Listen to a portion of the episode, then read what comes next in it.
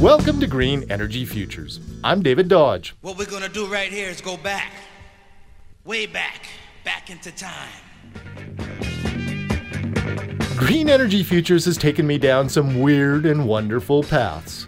But I never imagined interviewing a guy about taking waste food and wood and making something resembling coal out of it. But there it is. This week, we're in Craik, Saskatchewan, talking to a CEO about making biochar. It's an idea with roots in the ancient peoples of the rainforest.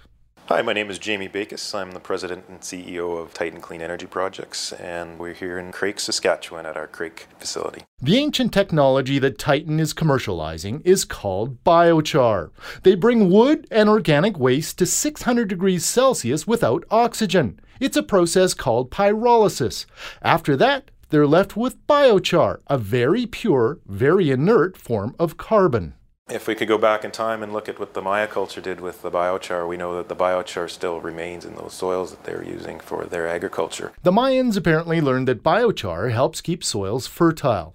In 2015, biochar can not only help us save soils, it can also help with the modern day issue of climate change by storing carbon in one of the purest, most inert forms imaginable.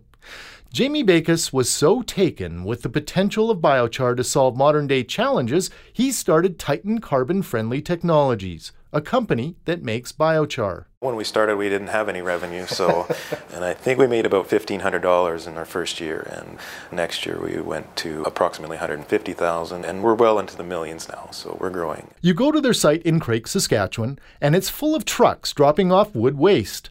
There are giant stacks of it piled all over. And there's a section devoted to organic waste, which comes from restaurants. The mix is about 70 30 wood to organics.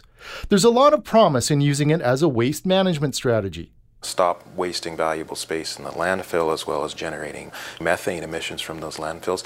And we can use those products as a feedstock for the production of value added products for, again, soil remediation, water treatment, and possibly even things like animal nutrition. Reclaiming soils, cleaning up oil spills, and purifying water are some of the biggest uses of Titan's biochar already.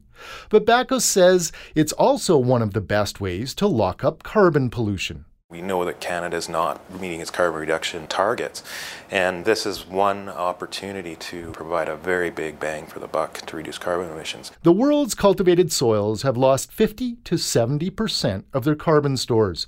By turning waste into biochar and returning carbon to the soil, you have an effective climate change solution that also saves soils. There's also a green energy angle. When you produce biochar, you also get something called syngas.